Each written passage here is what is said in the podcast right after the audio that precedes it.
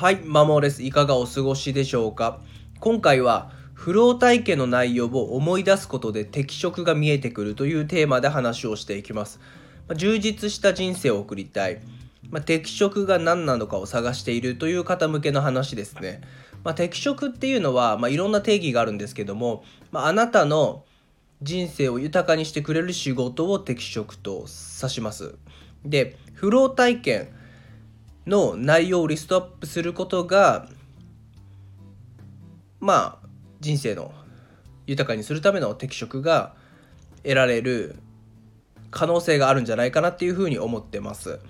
で、フローってそもそも何かっていうと、まあ、心理学者のミハイ・チクセント・ミハイさんという方が提唱した概念で、まあ、活動にしている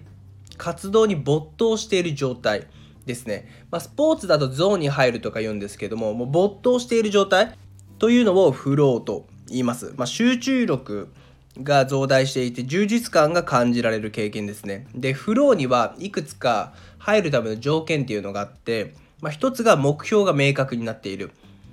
と、フィードバックがすぐ得られる。で、時間の歪みが生じる。で、簡単すぎず難しすぎない、まあ、ちょうどチャレンジングな内容ですね。で、まあ、他にも要素はあるんですけど特に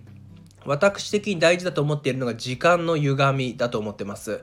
まあ、何かを集中してやってるとあもうこんな時間ってなる時ありますよね。まあ、それちょっと風呂入っていたんじゃないかなっていうふうに思って、まあ、そういった活動の内容っていうのをリストアップすることででそこからま共通項を見出すことであなんか自分こういう系が向いてるんじゃないかっていうこういうのが適職になり得るなっていうのが分かってくると思います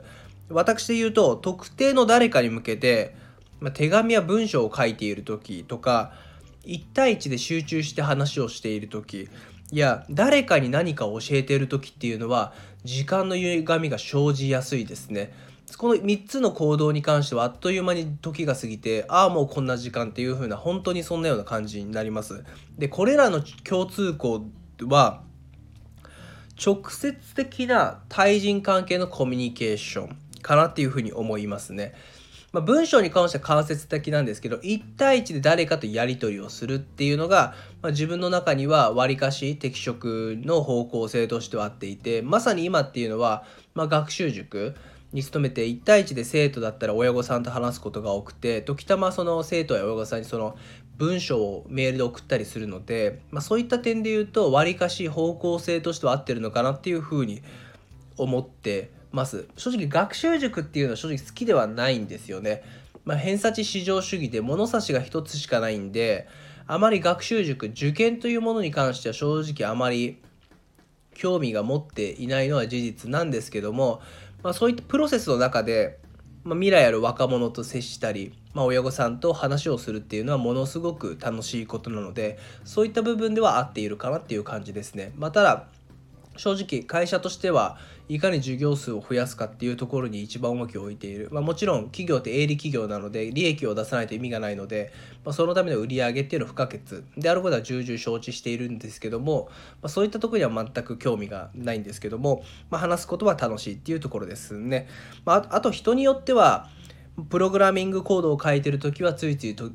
忘れてしまう時間が過ぎるのが、まあ、あとはデザインを作ってる時とか絵を描く時とか